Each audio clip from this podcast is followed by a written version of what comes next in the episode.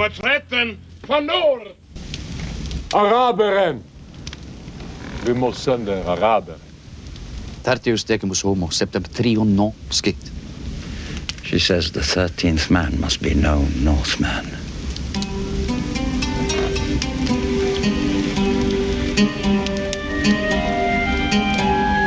What the hell are you saying?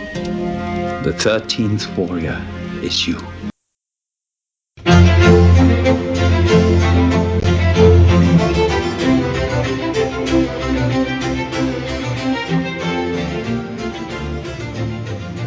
Welcome back to Man Cave Movie Reviews, Episode 6.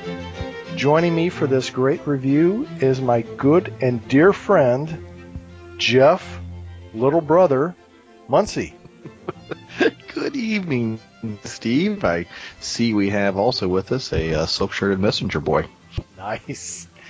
Also joining us for this uh, great review of The 13th Warrior is our other good and dear friend, Mark. They've roused the fireworm, Slover. Lo, there do I see my Woodford Reserve. Lo, there do I see my Blantons and my Maker's Mark and my Willets. Lo, there do I see the line of my Kentucky bourbons in my liquor cabinet. You know, I think we could just pretty much call it right there. That ends it. That's that's outstanding. Very well done. He's rehearsed that all week. I, you know what? Were you in the mirror rehearsing that all week with a bottle of bourbon in your hand? I did. I stood there, smiled at myself, had a dog standing beside me, hoping that they'd get a little bourbon as I sloshed it around.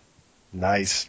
Anyway, for those of you who probably don't recognize those quotes, we are going to be reviewing the 13th Warrior, starring uh, one of my uh, favorite actors, even though he's only been in a few things that I've seen.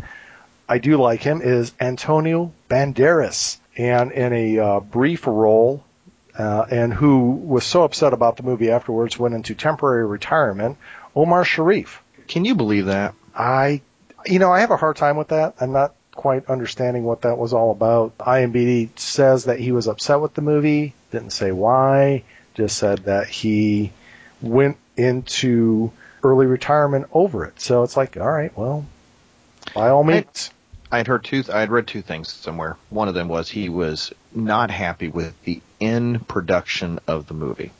Second thing is, as you, I don't know if you read about this. Um, I guess the uh, Michael Crichton came in and reshot some uh, some scenes because he didn't think they were up to snuff. What Omar had said in some interviews was he was unhappy with the, and I'm going to paraphrase here, the um, amateur director that he was working with. Now, I don't know if that was, if he was referring to Crichton or if he's uh, referring to uh, to uh, uh, Tiernan. But he was not happy, McTiernan, because he was not happy with some sort of directorship here. Had to have been Crichton because McTiernan is pretty much at this point an established uh, director. Well, that's Well, what I was doing- wondering. Yeah. Like, Yeah, but he, we're but doing our second McTiernan movie. We did Predator. You guys did Predator earlier. Yeah. He's he's already proven his chops at this point. Yeah. for Well, he did- he has. Yeah, he's done Predator, he's done Die Hard. I mean, this is a guy that knows how to do an action movie. So, not quite sure what the issue is. It had to have been Crichton. I didn't realize Crichton actually came in and did any any directing in this. And so that was kind of news to me because honestly, guys, like I mentioned before pre-show, you know, I love the movie. I really didn't read any of the trivia, or any of the background, or the history uh, behind the movie prior to seeing it. So when I saw that, I was a little, I was a little surprised. Not sure what to say about that.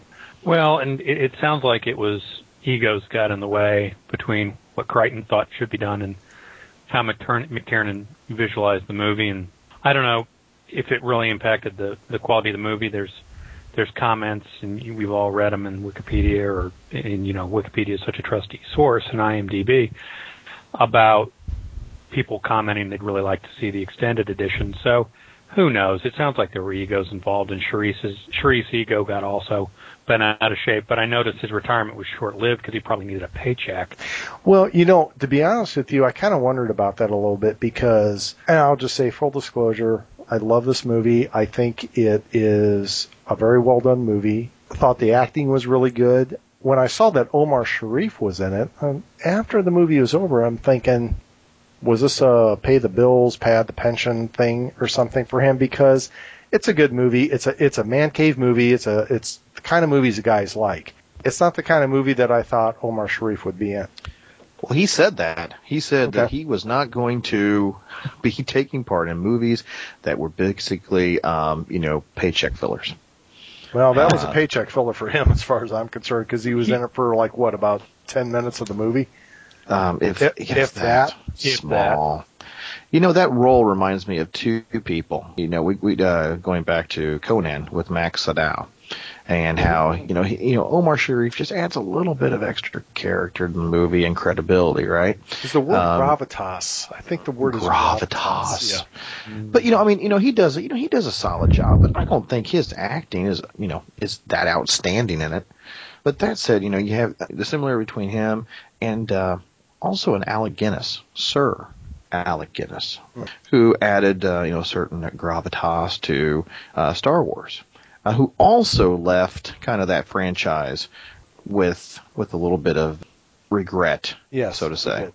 He did. I think he. Uh, I, I read a few things about that where he uh, essentially said that he was tired of being typecasted as Obi Wan Kenobi and not of a lot of the, his earlier work. And But you know, again, and- he, but again, he cashed the check. Well, he cast a check. But you know, with some of these guys, I think it's like that. I think with them, with some actors, it is, I don't know, it's an art. It's, I, I'm going to pick and choose my things. Or you have other actors like Michael Caine, who does Jaws 3, and when they're asked, like, why'd you do, do Jaws 3? See that house? that's what I, that's what I bought with the movie. And because to him, it's not about, a- it's a job. Yep. Because It's a he, trade. yeah, it's a trade. It's like to him, it's like, I think one of the jokes is like, you know, I mean, you could pretty much probably peruse through your whole movies and find Michael Caine is probably in there. The guy's, I mean, the guy's been in everything. He's prolific. Mm-hmm. Or Donald Sutherland, Or Donald Sutherland. I mean, he's, you know, he's another one. I mean, he pretty much will play any kind of part. And that's fine. There's nothing wrong with that. I think some of the actors, like the Omar Sharifs, are the ones like, oh, I could not possibly be in that movie. And I'm not talking about doing made for cable movies and that kind of crap. But this was a good movie. 13th Warrior, I thought was a pretty good movie. And what I want to do right now is for those people who are listening, may not have seen the movie, I'm going to do a real quick IMBD review of the movie just so you can get a background of what's going on. But the 13th Warrior in AD 922, so we're uh, post-Roman Empire, an important emissary who is banished from his homeland. The nomadic outcast comes across a band of Norse warriors who coerce him into joining joining them when they are summoned to fight mysterious creatures legendary for consuming every living thing in their path.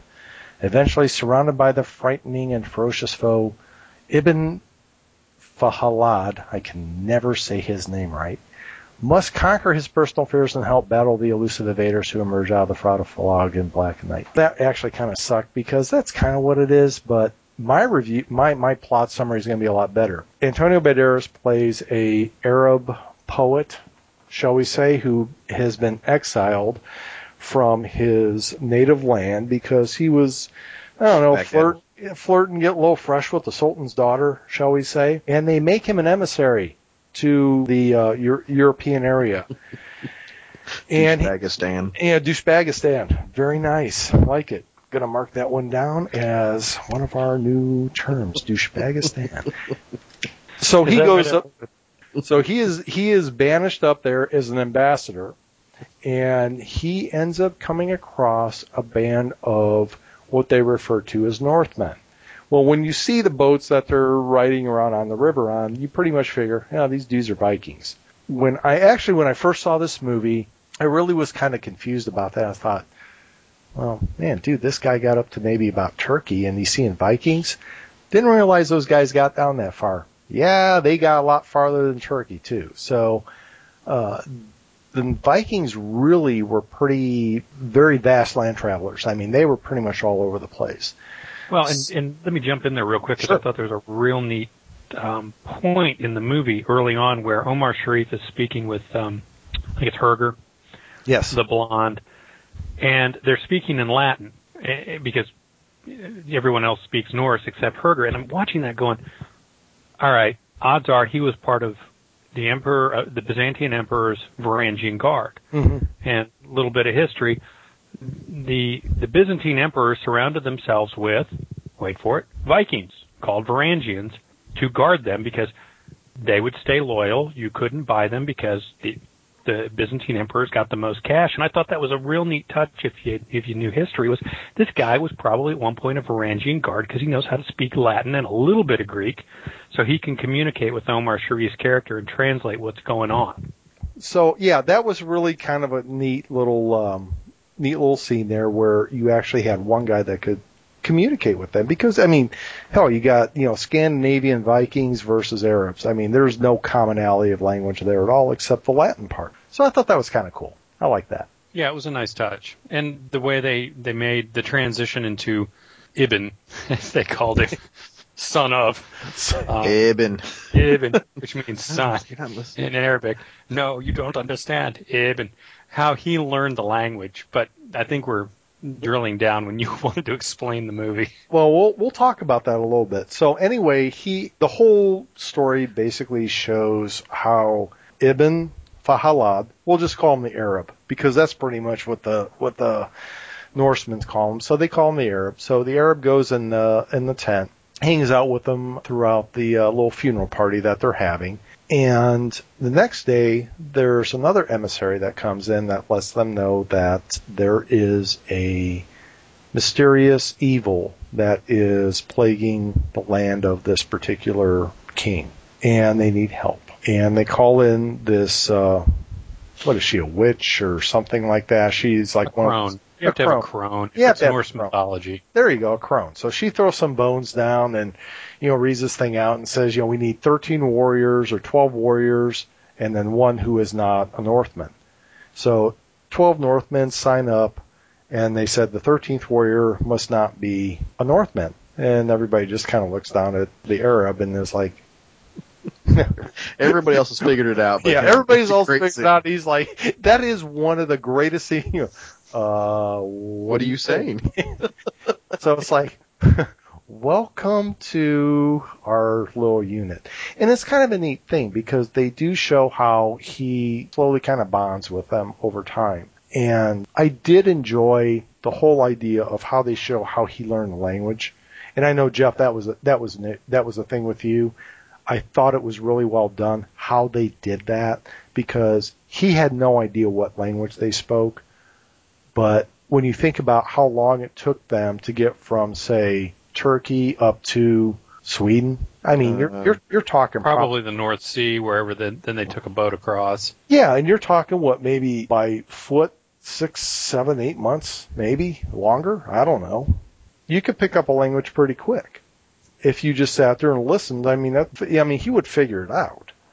And Well, yeah, way- if you, if you had nothing else to do besides you know ride along and listen because you could you couldn't communicate otherwise, so you would just spend that entire amount of time you know listening and learning and figuring out what uh, you know what you know and as a poet you know he was already adverse in uh, in languages. Right. so you know at least in, in his own language. So he probably um you know it, it, I think it lets us know that you know this this isn't some sort of country bumpkin you know that he is a pretty intelligent guy and can think his way through certain situations which you kind of see throughout the movie. He's he Well- is pretty bright.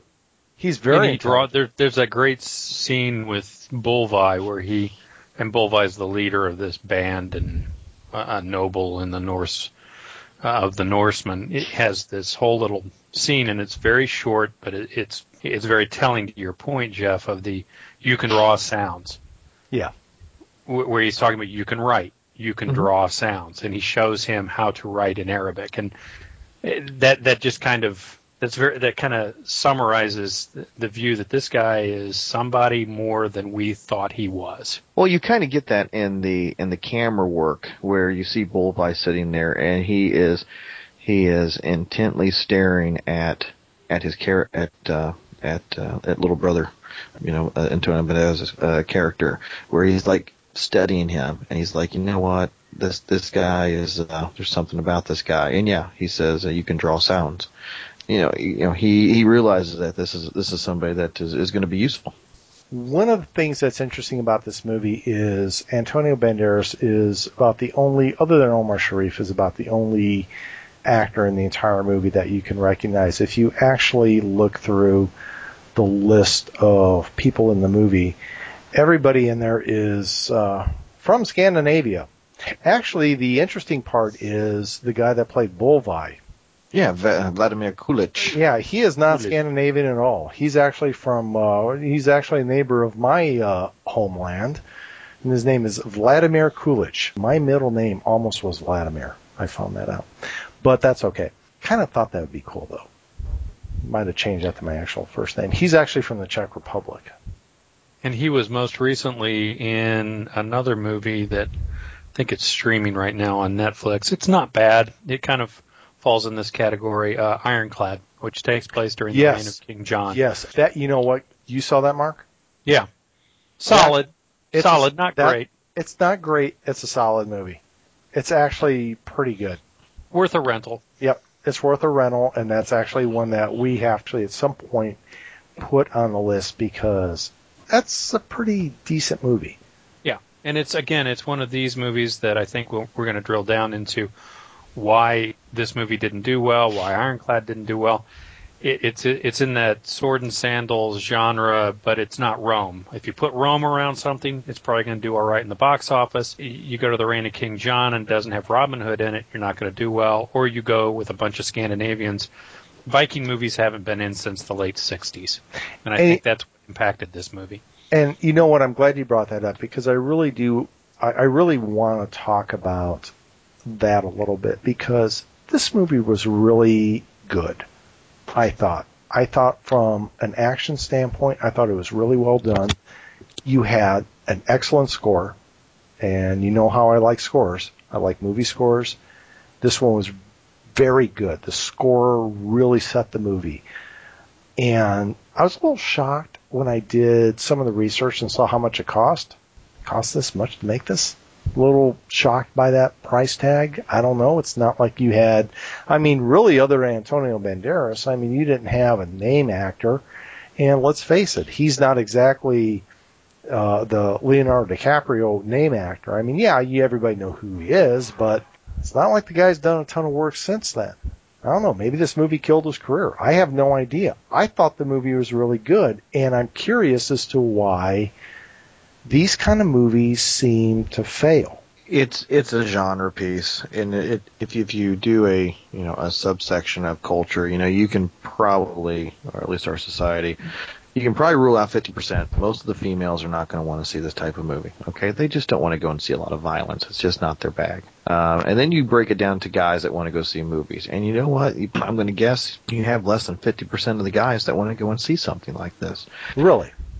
I, I'm going to guess because from a lot of the stuff I've been reading, um, a lot of the a lot of reviews are are kind of 50-50. A lot of people just didn't. A lot of guys just didn't seem to connect to this movie for whatever reason. They had issues with it. I don't think that this was really marketed that well. But even after it was marketed, they said it did get a little bit of a cult following to it, as more people I think kind of picked up on it. I think it's a great movie. You know, one of the big beasts that some people have is, well, there's not much of a story there. But I think as I talked to Mark earlier in the week, I think one of the reasons that makes this movie well worth watching is it is clear and concise and to the point of what they're going to do. There is no, you know, fluff to it. There is no side stories. It is very direct in what they're, what this, what the point of the movie is, and they stick to that all the way through. There is, there is a, a beginning, middle, and an end. There's not any fluff or flair to it, but I just think that people in general aren't drawn to these sword and sandals types of movies in general, you know, but they are drawn to things like Pirates of the Caribbean. Right. And Yeah, the uh, you last know- movie like this that did well was Gladiator, and let's face it, Russell Crowe was a a known entity, and again, it's a it's a Rome sword and sandals flick. And you say Gladiator, people go, oh, "I get a Gladiator," Mhm. um, and you had a love interest, and and they played a lot of those issues well. But I, I agree with Jeff; it just doesn't fit the genre. It's not fantasy, so you're not going to get the fantasy geeks. Well, I think it's very similar to if you put, let's just say, a Napoleonic movie up there. One of the reasons Hollywood's not making Napoleonic movies is who's going to go see that? No one can relate besides to it. Europeans. Yeah, no one, no one can relate to it in this country. I mean, Nobody can relate to that, but can Yeah. they, you know, can they really relate to this? Because you kind of heard, oh well, I mean, you know, it it seemed to be a little, it, it's kind of fantasy. When you put the fantasy title on something, a lot of people, you know, snub their noses to it because it's not, you know, it's not real. It's made up. Mm-hmm. But Master and Commander, great movie, Yeah, but it didn't movie. do it didn't do too well. People aren't drawn to. I think that you know that's another genre of you know I don't know boat movies. Just I don't know. Well, drawing a blank and, and you're right, it there. Jeff. I mean, the whole point of this movie is very straightforward. You have 13 men, and these are guys. This is a guys movie. There's two women in it. They have very limited roles. Their job is to go home or go back to this kingdom because the Vendels, which are basically Neanderthals, Yep. are plaguing the land. Root them out, root and branch, and kill them. Your job is to save save the kingdom. That's it. Go home, find these guys. They're brutal. They hunt in the mist. I'm sure you'll get to the fire dragon. Yep. They're scary creatures. They play on all the fears and myths of North Norse mythology, and that's their job. Okay. And they're also kind of hard if you don't understand or don't like that type of genre to wrap your head around. These guys are very stoic and they're very fatalistic and they play very well to the North Norse mythology of, you know, uh, I think Herger says, you know, the skein of your life, the the thread of your life was written, little brother, long ago. Whenever you die is when you die, right. And, and that's that doesn't play well to Americans. right. And you know what? That was really a point. A lot of these guys are very, they're not fatal, they're not pessimistically fatalist, but they all recognize eventually we're all going to die. It's a matter of how you die. well, it- and that's shown real well in, in how hard they live. Yeah, and I like the part in in this is jumping way ahead, but even that one scene when they've uh, they've penetrated the, the layer of the Vendo, they've killed the queen, and ran down all the to the end, and they finally realize it's like the end of the stream. There's like it's like a dead end. There's nowhere to go.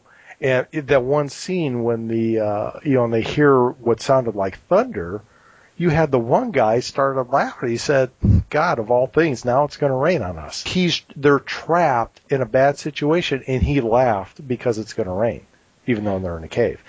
Just one of those things. I like that. I like how they pointed out that even in the most dire situations, they were just kind of like, "Well, shit, this is what happens." Oh well. Well, and let's let's go to the shot just right before that, where character who is wearing the uh, the breastplate throughout Yes. the movie. I uh, liked him. I really oh, liked it. He was he one was- of my favorite guys.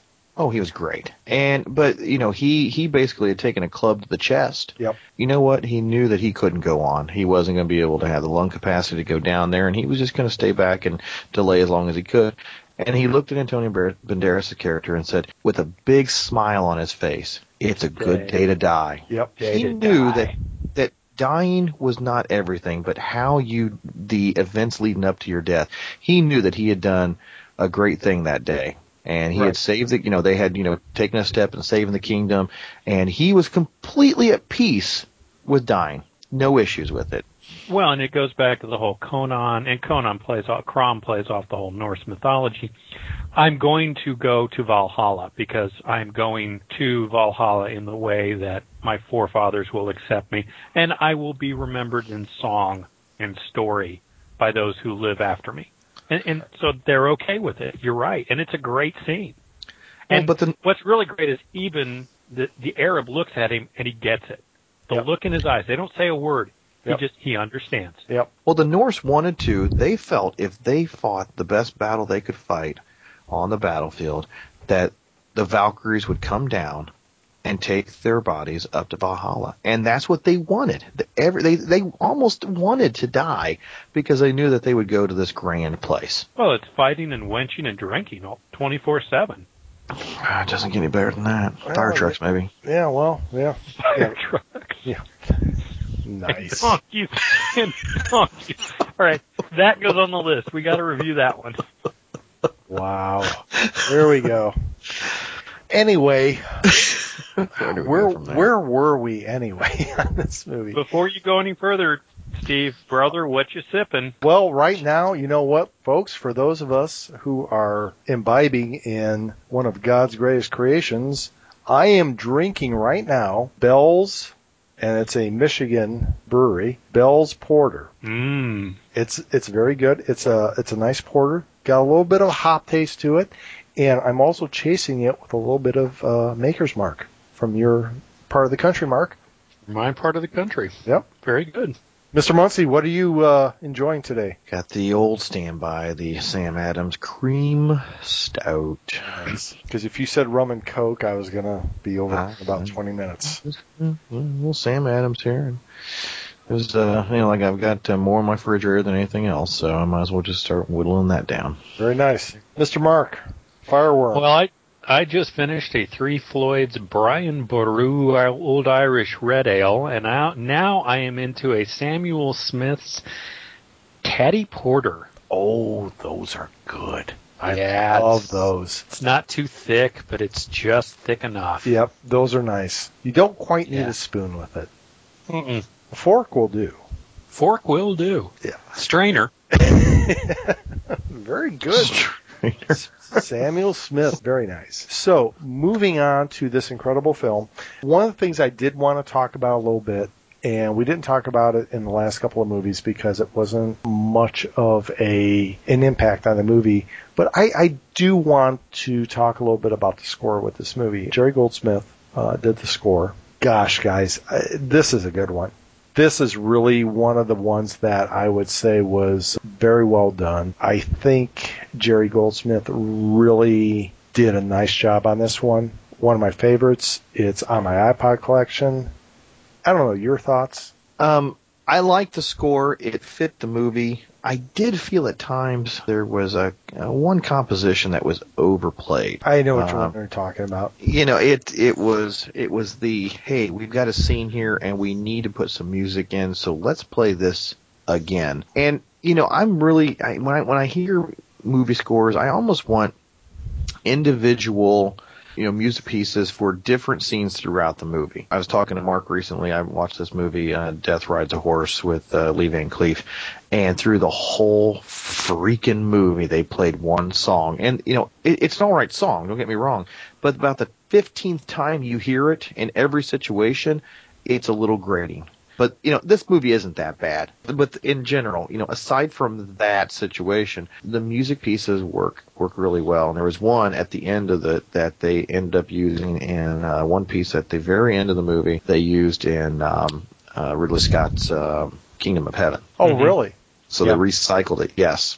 But I, it, a solid soundtrack. I don't have it on my iPad or my iPod, but you know, it is music that I mean, it really. I think it fits the movie. It's kind of sweeping music. It's not like the Conan um, in your face type of music. Right. It is. It is very. It is very. Um, I don't want to say it's mood music either, but it's very sweeping. It lets uh, feel the emotions, but uh, not not, not so um, in your face. Right. Yeah, it's it's it's in my top three of this genre, um, and I would say that Conan still is number one because it it really runs the gamut of emotions and does it well. This and Gladiator are also right up there. They're great. I will pop them in on a regular basis and listen to them. But like Jeff, I think there's some repetition, and and that's okay. It works. It, it drives the story. Uh, but I know you commented in your review of Conan, both of you, that that the score in many ways and the music of Conan tells the story. This, as you just mentioned, Jeff, enhances the story and it it doesn't take the place of it. It just it does does a very good job of reinforcing it, and, and it works, and I enjoy it. But it's not it's not the end all be all of of the Sword and Sandals scores. I, I've got a default to um to Conan on that one. like I said, Conan to me is one of to me that's one of the classic scores of the movie. The music and I'm not going to go off on a rant, but I'm just saying the music in that one is just it's almost classical music the way it was done. And this one kind of fit that. And like I said, I just curious about what you guys thought about the score. I understand what you're saying, Jeff. I know what you're talking about. There was some repetition in the score. I recognized it. but it's such a damn good. It's it's such a good Mhm. part of the. You could see where it's like, well, we can't really come up with something better. Let's throw this one back in. Let's throw that in here. Yeah. Well, but also, I guess the, one of the things I, I again I like the soundtrack here. It it seems at times like a movie soundtrack, not like what you have with Conan and some other movies where it's like, wow, the, you know, these are standalone pieces that you know are r- well created and, and composed. Right. It just feels like you know what these were okay. We're just going to have a very simple Yeah. uh, montage of instruments here, and it, it works, but it's it there's not some sophistication to it that makes me really really appreciate it. That said, I think it's good. I agree. I would say that Conan and Gettysburg also, they're not soundtracks so much as they are pieces of music that Yes. stand alone. and that's a good point, Mark. That Gettysburg. That's an excellent point. Thirteenth Warrior is a soundtrack. Yeah. Conan, Gettysburg, they they are pieces of music that can stand on their own that also obviously work very well in a movie. And I know we'll get to Gettysburg when we do a War Pigs movie. Oh my goodness. So- But uh, that's a, that is probably if you said what would be your favorite soundtrack other than Conan Gettysburg. But um, no, it, it's fine and it, it's good and it, and it drives the movie and I enjoy it and it does not take away. There are a lot of scores that I think ruin a movie. I'd say this is a solid B. Yeah, it is. This is a solid B movie because, to be honest with you, it's one of those scores. For me, a score is one that I'm going to put on my iPod. Is one that if I'm watching a movie and the music captures me, so to speak, where I'm like I'm really paying attention to the music, not so much to the movie. That's where I'm like, wow, that's some good music. Yep. So if I'm watching a movie and the music actually tra- it pulls me away from the movie, I'll probably put that on my soundtrack or on my iPod uh, collection. Wanted to know what your thoughts were on that one. I thought that one was um, pretty good as most movie scores go because, yeah, there's some like you said, Conan, uh, Gettysburg, Gettysburg, like you said, Mark. God, I mean, the music in that is incredible, and we will be doing Gettysburg. That may have to be almost a, a, a two-part uh, show for that one because that's Pretty rich it's pretty rich. I mean, just gosh, just for clips alone. and bad beards. Some really good beards and some bad beards. Ah, God, were there any good beards in that movie? Yeah, there were a few. Well, yeah, Yeah. there were a couple. I mean, Chamberlain has a good beard, but we're getting off track. Okay, back on track. Back Now on- there are good beards and There- great hair in this movie. there's good beards and great by all means. I think every beard in here was real. There were no Oh yeah, yeah, there were no fake beards and no fake hair in this one. So I don't know. What did you guys think about just? I mean, the overall action of the movie. I thought it was really well done. It wasn't horribly gory. I got to tell you, Steve, the goriest scene in the movie, to me, bar none, is the rinse and spit scene where we're all. There's a bowl, just for the listeners, there's a bowl. They've all partied hard. There's a bowl of water, and it's a communal bowl that everybody blows their nose in, rinses, and spits back into and shares. You know, It's that like, is one of the things where you can't do because we're only doing a podcast. We're not doing an audio or a, a video cast. You can't even capture. You know, I mean, you could do the video or, or the audio of that. It would never. The the look on the Arab's Banderas' face, Antonio. Banderas' face when they're doing that was priceless.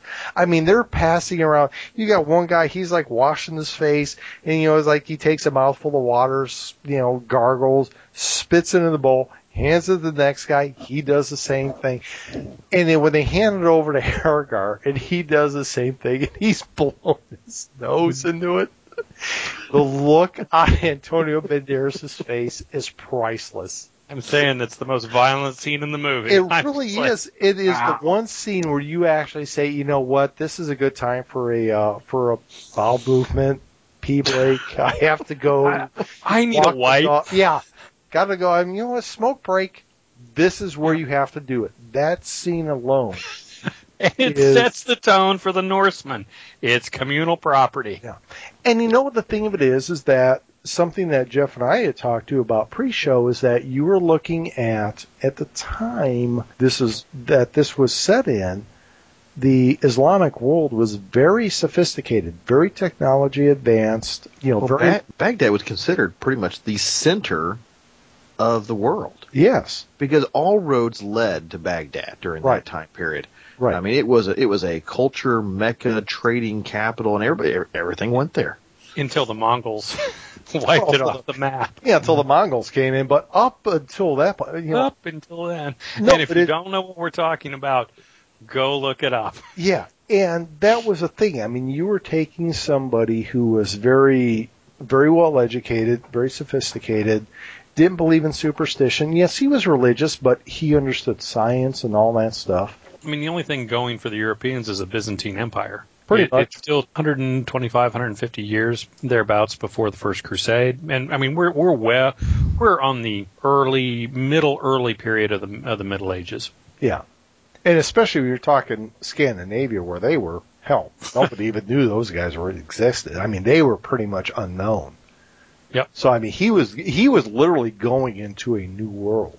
I mean, it was a very eye-opening experience for him. Jeff, what did you think about the violence of the movie? You know, when I think of the violence of this movie, it really makes me want to talk about the uh, the cinematography of it because I felt that it may be one of the best cinematographies I've seen, and with the use of lighting, because so many movies you have some sort of you know off camera somewhere, some sort of I don't want to call it a I don't want to call it you know just this giant shining light that allows you to see everything.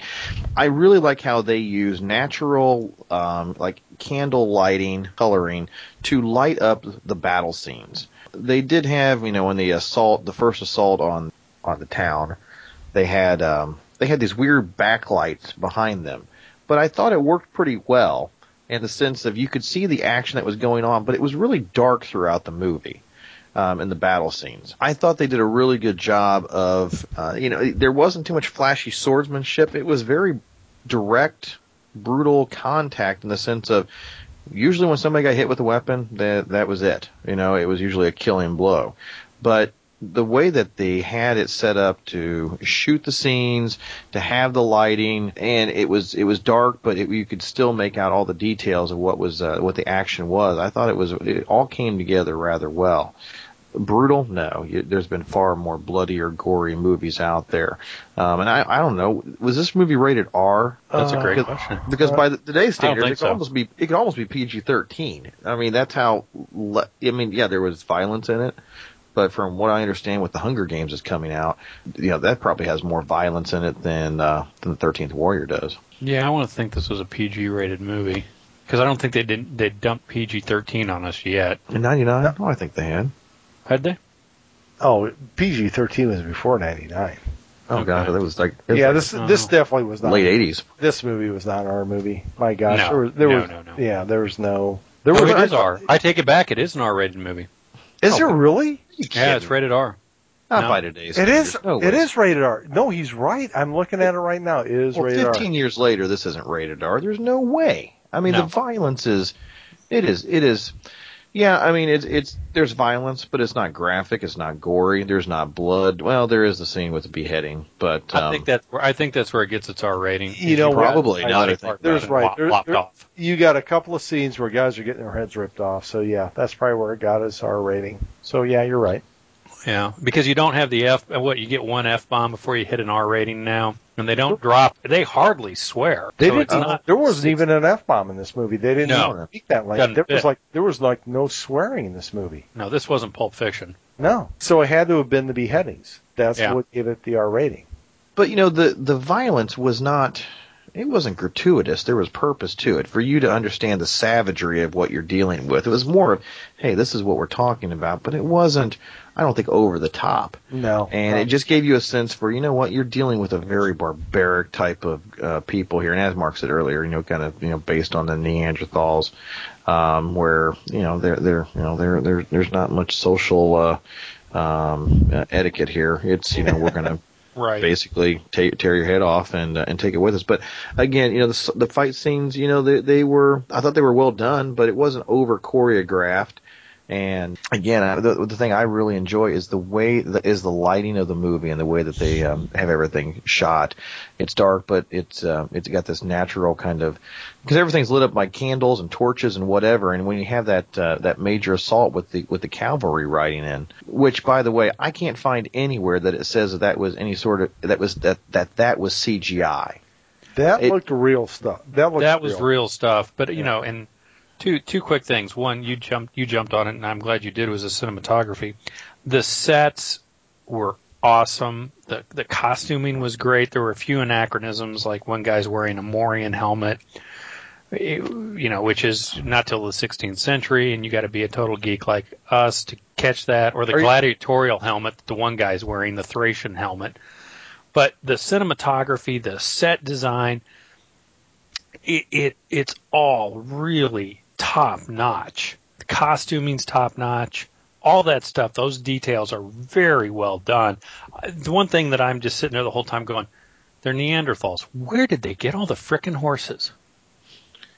Well, I think they're Neanderthals in the book. See the They are. yeah. they see, are. that's the thing. They're Neanderthals in the book, and I think they kind of just you know for the purposes of the movie, you know, we have to upgrade them because I mean, if it was just infantry, nah, they'll never they'll never penetrate the wall. So I don't know. Maybe they had to uh, give them the horse thing to give them a little bit more of a ominous setting or something. I don't know. I think it worked though. I think the horse, the cavalry effect was because the scene with them riding in, pretty impressive. I thought. It was. That was really an impressive scene. Yeah, for a bunch of people just walking up with torches, yeah, you wouldn't get that. Yeah. Just okay. Well, they'll be here in a half an hour. You know what? There was a sense of urgency to it. The amount of cavalry impresses me as they're coming down the mountain. I'm sure that that was probably some sort of uh, uh, photography trickery to some point. But when you get Yeah. in close, you see throngs upon throngs of Right. cavalry riding in with torches, and you know, tactic wise, yeah, the way that they go about doing their assault made perfect sense. I thought it was. I thought the bat the the, the again going back to the story, it was very focused on what it was about. You know, you had three main combat scene, uh, combat scenarios in the in the movie, and all of them worked out well. It I thought the flow was great between you know you know their preparation time, what they decided that they were going to do when they make their uh, when the Vikings decide that they're going to make their assault, when they are being assaulted. It just kind of flowed fr- throughout the movie. I always felt that there was a sense of urgency throughout the movie. It wasn't like okay, we can just sit here and and and and, and do our thing. Well, you know what? You you can't because they, you are far outnumbered, and you're going to have to make a move. You can't keep weathering this assault over and over and over again. Well, and that's a really good point. It, it raises the issue of, and maybe this is another reason why it didn't do well in the box office. The heroes are really on their heels, pretty much this movie. They are forced to react to the op for, to the opposition force until the very end when they, when they figure out what they have to do to, to, to stop this.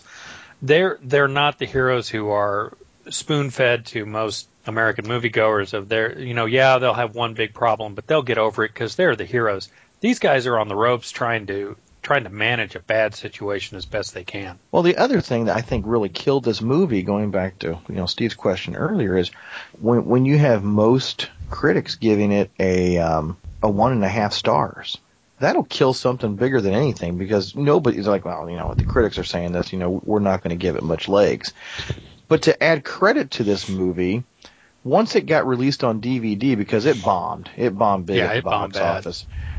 But once it made it to DVD, it recouped a lot of its money through DVD sales, and they they attribute that to kind of word of mouth that people were like, you know what, not a bad movie, you need to go check this out, and so that's what happened. People, you know, bought the DVD or watched it or whatever. And if you go out there and look at the reviews, you know what? If you buy into this genre of, of movie, the people that are reviewing it are giving it, you know, four or five stars. If you don't buy into this, well, then you know what? It's it's you know, yeah, it's a one and a half, two star movie, and yet you can find problems with the movies. They're they're they're subtle, they're little things. The um, as you pointed out, Mark, with the uh, the armor, okay, this is you know they they took some liberties just for flair of the movie, but And unless you're us, you're not going to catch it. Right. Unless you are a student of history, appreciate medieval history, know that sort of thing, you're not gonna you're not gonna know this. This is a guy's movie. Yep.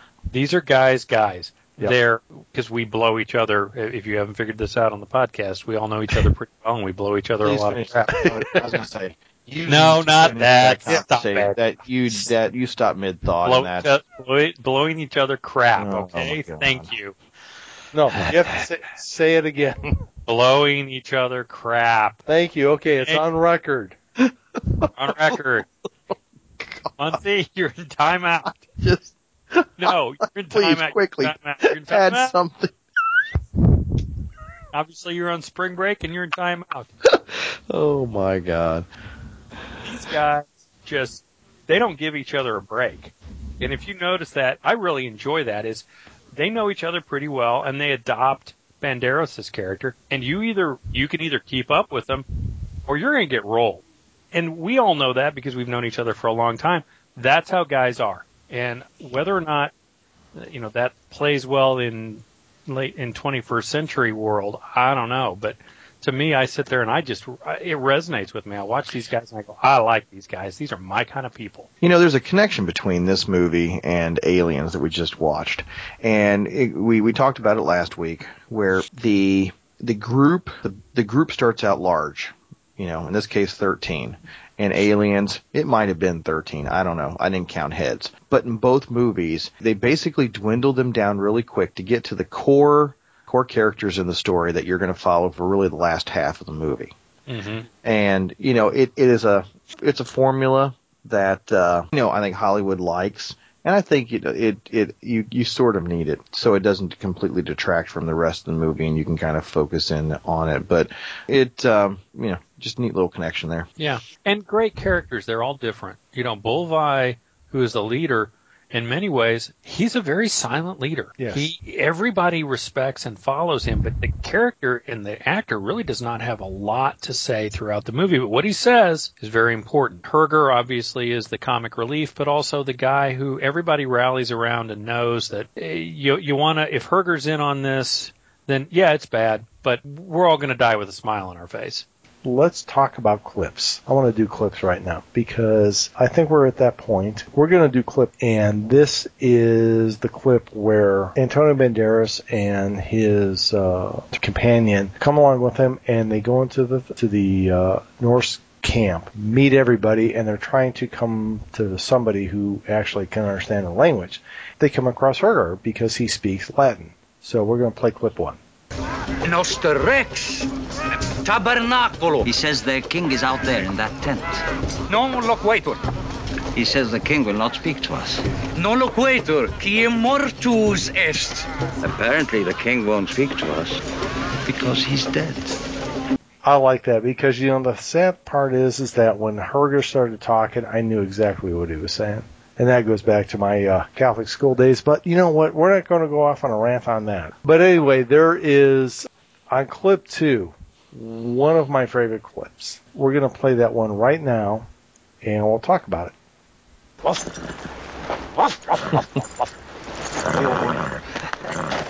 Kunnen er Araber will tage en hund med i He thinks your horse is too small. Solum canem a bellum. Something about only an Arab would bring a dog to war.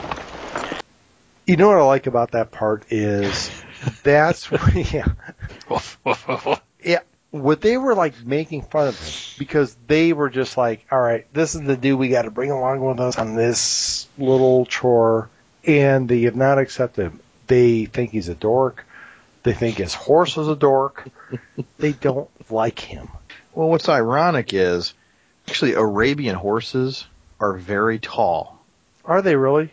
They are taller than what was um, what was being uh, rode in Europe or you know whatever, um, yeah, Europe, Britain at that time, wherever this story is taking place.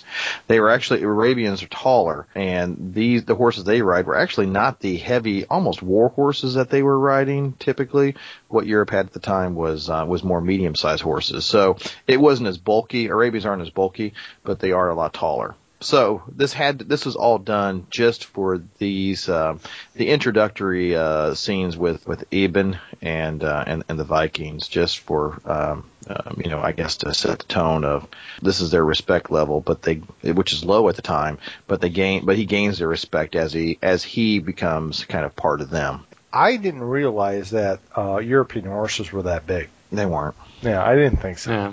But it's it's for show. It's for the show. It's for the purpose. It it, it drives the story. And again, we who, who knows where we're at in the story. Actually, do you know where it was filmed at? The actual, obviously, the actual film. you know where it was filmed at? Canada. British Columbia. Yeah.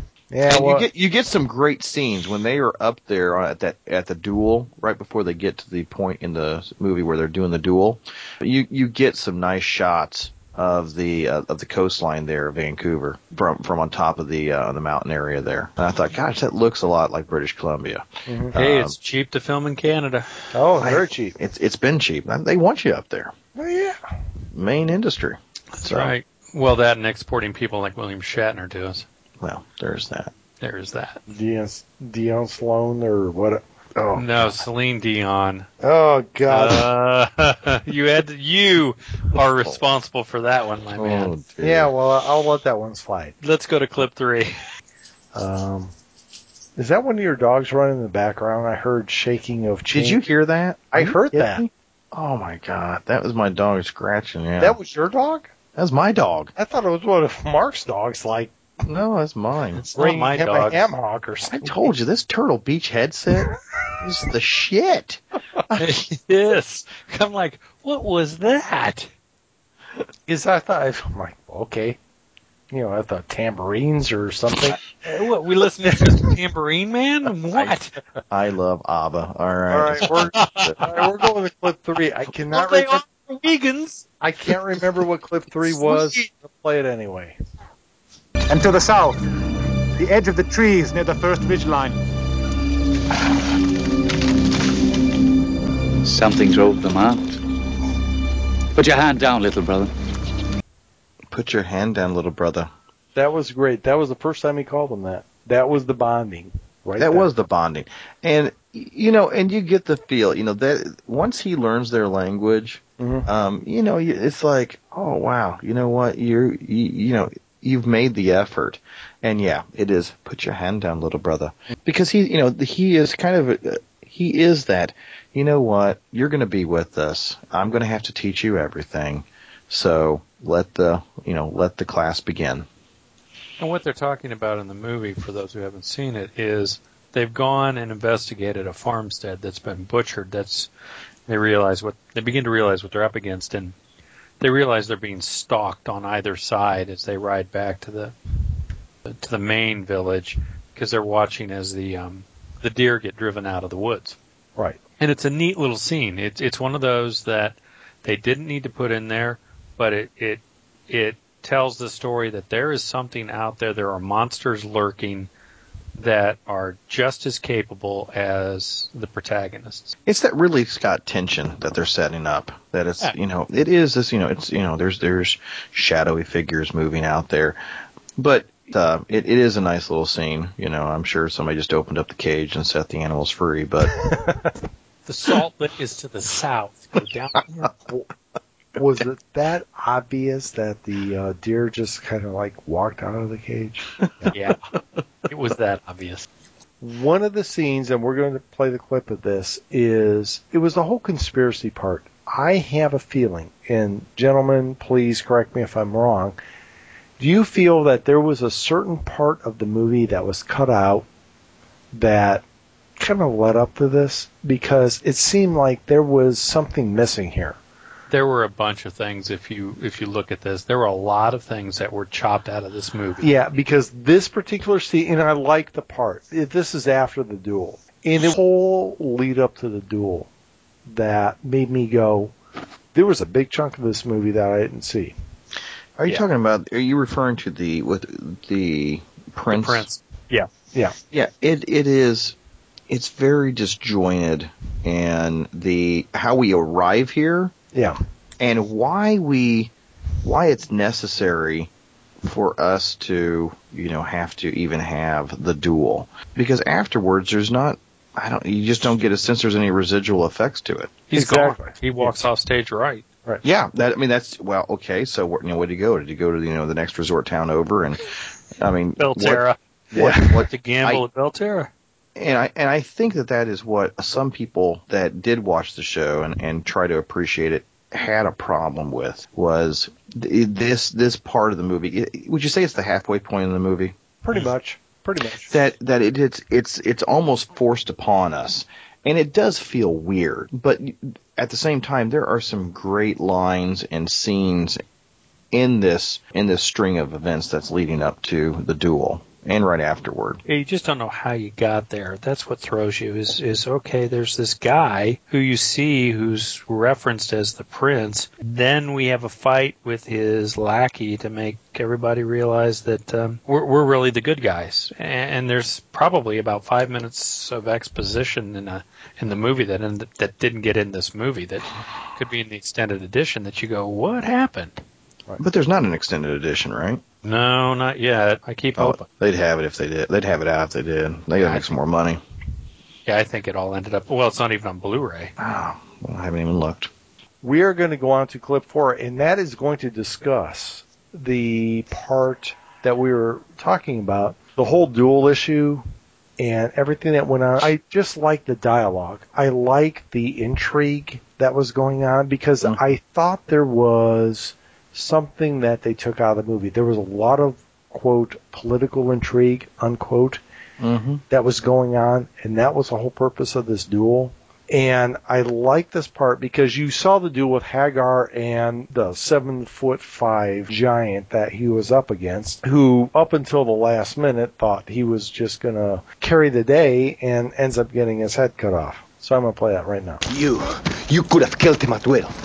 Yes? Why the deception? Deception is the point. Any fool can calculate strength. That one has been doing it for the moment he saw us. Now he has to calculate what he can't see. And fear, but he doesn't know. As you say, foolish and expensive. We will miss Angus tonight. We will miss his sword. They lost a good fighter. They lost a good fighter, and it, it is it is really it's a great scene because they haven't clued um, Ibn into what's going on. That they they needed this uh, this facade to to hold. That they're going to set him up, and at the last moment, you know, he's they're going to turn the tails on him. The question I have that I and again it goes back to this whole thing is whole disjointed. There's after he um, cuts the head off, he ends up throwing a pouch of coin at the feet of the prince. Right.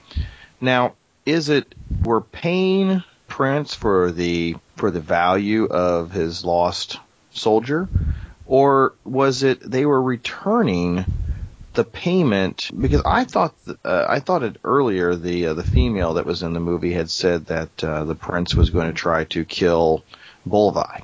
And that's I- how this kind of got started. Is she's is she, she was kind of a warning by her that the prince is going to do something. I saw him throwing the coins. Here's the burial cost. Okay, That's what I saw this. Mark, what did you think? I'm sorry. What was that again? What? All right, we're doing a podcast here. Um, Had to get a beer. Sorry. Did you have like a mini fridge or something? I ran out. Oh, jeez. Um, all right. Uh, well, yeah, I'm I'm past it now. You're going to to listen to the podcast and answer it later, I guess. Sorry. Needed a refreshment. no, I was asking. Uh, there's the scene after he cuts off the head of the big red guy. He tosses a bag of coins uh, to the feet of the prince. Yeah. What What is your take on the the, the purpose? Um, I I kind of view it as blood money. Like you know, you you you bet against me and you chose poorly. I think it's we've got a bad edit here. I I, I wonder about it. And I, I'm I'm throwing out a guess. I Don't know what what transpired that led up to that because I think it got cut out of the movie. Yeah. So anyway, next clip, and this is one of my favorites. This is the scene, first assault. This is when the Wendol come down and assault the town. Uh, the Arab goes down and saves the child, the one child that was uh, evidently late hearing the alarm. Gosh, I don't know. Maybe she was taking a nap or something, and decided, "Oh, I'm going to try to run my way back to the, uh, you know, to the fortress." And Ibn goes down, rescues her, charges back, to the safety of the forest, and this is one of my favorite lines of the movie, and it's clip five, and I'm gonna play it now. So you saw the fireworm? It's cavalry. I rather prefer a dragon. It's it's it is really the reason that that's that may be you know the one line that um, you know endures me to that character. I mean that's you know that is that's the character. It's like um, prefer a dragon because he knows what kind of hell they're about ready to receive. Exactly. This onslaught of nothing but cavalry. Right. Um, you know, you know, you know, the jokester, but you know, he's very practical. And that's what I liked about that guy. That's why he was my favorite because even when I mean he was like the comic relief, but he was still very serious at the same time. Yeah. He wasn't the joke of the show. He wasn't the Hudson of the movie. R- Exactly. Thank you. He was not the Hudson of the movie. I mean, he was very, he was, he was kind of like the laid back when the shit hits the fan, I can deal with it. I, I always saw him very much as the first sergeant of the group. Kept the group together. He was very much the, uh, the centerpiece. You know, Buliwyf was the leader, but even when Buliwyf fell, people still would still fight because Hagar was there. Well, he could hold the group together, but even at the end, when Buliwyf is down, you see sort of a, I don't want to say a morale check, well, maybe it was a morale check on his part Yeah. when they said, you know, wish we had Buliwyf.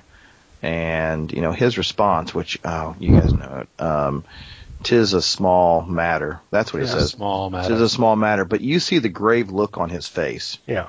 when he says that because it's like this is not him out of it is not a small matter but he's almost trying to convince himself and everyone else he's trying to rally the troops but he's not selling himself on it's not a small matter when Buliwyf does come out you i mean you know the the spirits and yeah, the group rise when they see this guy's on his deathbed and he's coming out here one last time he's going to die in Viking. battle yeah He's going to die a Viking. and it inspires them. Uh, and of course, you have the last classic, uh, the, you know, the last prayer that they uh, that they say. Well, and and please you know, tell me that's clip six, and, and you know what? Why do you bring that up now? Because clip six, It's almost like we planned this, oh isn't my it? God, you would genius! have, you would have no idea that this would be clip six. It's like we could read his mind, Jeff. Ugh, really, we had no idea that happened. We're gonna have to have a talk later, but no, clip six. This is clip six. This is the final, what I refer to as the final prayer before the the great battle. This is the, if you want to call it the Götterdämmerung of the pre-medieval period. This is it. So we're gonna play clip six right now. Lo, there do I see my father. Lo, there do I see my mother, and my sisters and, my brothers. Lo, there do I see The line of My people, back to the beginning. Lo, they do call to me. They bid me take my place among them. in the halls of Valhalla. Where the brave may live. forever. That's a great line. I really like how they did that. Yep.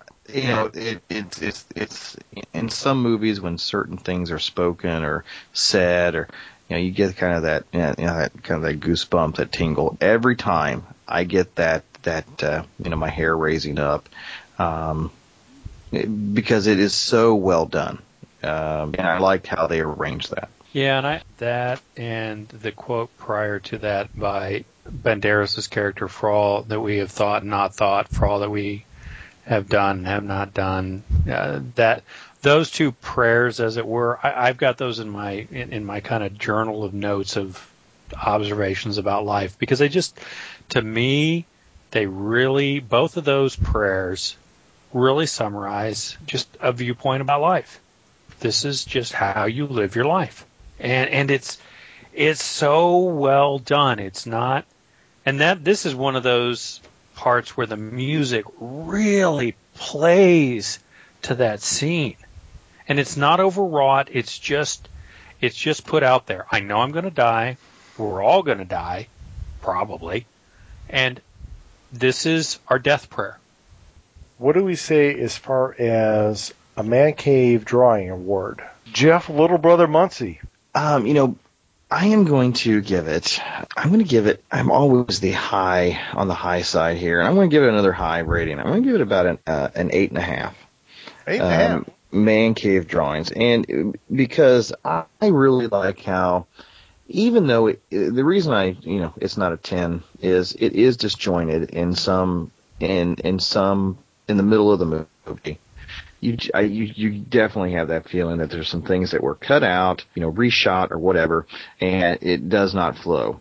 But it doesn't totally detract from the movie. The score, just um, the inconsistencies with it for some reason, or just the overuse of some, and um, you know, the just and it's a little uh, a little on the uh, light side but I really love how this movie is shot. It's not as sweeping as you know um, Conan, um, who was the director there. Milius, Milius. Milius. It's not as sweeping as that, or as sweeping as like Ridley Scott in some of his movies, like you know, Yeah, uh, it's Kingdom not of Kingdom Heaven. of Heaven. It, you know, there are, some- you know, say what you want about that movie, and I would love to review that because I will defend the movie. I'm It- right there with you, brother. Especially the extended edition. You've got to. it, it is the extended edition. You've got to see the extended edition. There are just some. Only Ridley Scott can make desert look gorgeous because um I. I what's that?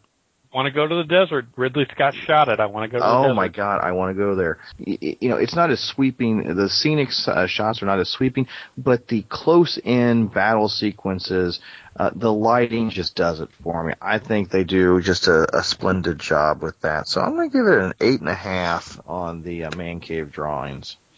Oh, and not to say that the- the acting I thought was was really good for what it was. Okay. Mark Fireworm Months, or I'm sorry, Jesus. Oh, God Fireworm. almighty. Mark Fireworm Slover, what do you say? Wow, I'm hurt. I know. Can't be a Muncie. Come on. I got the hair. Remember? Oh, I got the hair. Right, you know what? I had pictures drawn too. Thank mm-hmm. you. I'm mm-hmm. I'm right there with Jeff for all the reasons Jeff said. It's eight and a half man cave drawings and a mastodon. I and a mastodon. By gosh, I like this movie.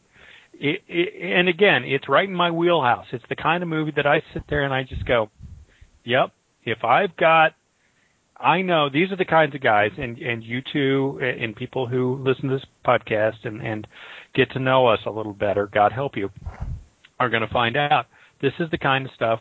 These are the kind of people we are. This is the kind of thing that when the shit hits the fan, this is just who and what we are. This is the way we believe. And if you don't like it, okay, go listen to a different podcast. This this movie really deep down, there's the issues of honor, loyalty. They- They're unsaid, they're unspoken, they're not beaten into your head, but they're there and they resonate with me. And that's why I like this movie. I can watch it over and over again because there's this unspoken bond between all these guys that we're going to take care of each other. And it's, it's really well done. Gentlemen, I am going to give this one an eight because, as my good and dear friend Mark Fireworm Slover said, I like the idea about the honor aspect. I like the idea about you stick with your friends no matter what. I like that part. Nobody, even at the end, even when those guys towards the end, they pretty much resigned themselves. Yeah, we're all gonna die. You know, a lot of people ran, but they stood there. And they stood there even before Buliwyf came out. But they still stayed. And that's why I liked about it. And for our listeners, there are different genres that we like that we look at as guy movies. There are fantasy guy movies, there's the action adventure, the war movies, sword and sandals. I mean, there's different little genres that we are going to review throughout this thing. So, you know, this is, I- what do we put this in, guys? Sword and sandals, not sure. Kind of combination of a whole bunch. What do you think, Jeff? almost, almost fantasy. And you either like these kinds of movies, and they don't make these often. Um, obviously, Hollywood stays away from it. And I think part of it was the reason they made it was because you had Michael Crichton and John McTiernan, and those two they figured they would they'd make bank on this, and they didn't. Um, and you really don't see a movie like this. This what came out in '99, I think. You don't see another sword and sandal epic until Gladiator, really.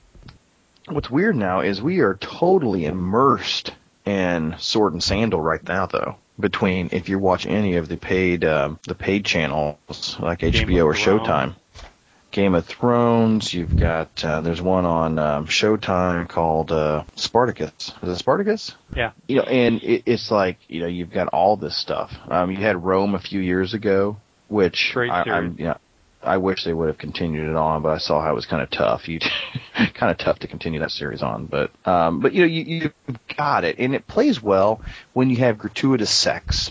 Have you noticed that? All those that aren't Well, HBO hell yeah. you know they they play very well with gratuitous sex. Maybe that's what this show is missing. Maybe if the Thirteenth Warrior had gratuitous sex in it, it would have done better. All right. Well, thank you all for listening. This has been episode six of the Man Cave Movie Reviews.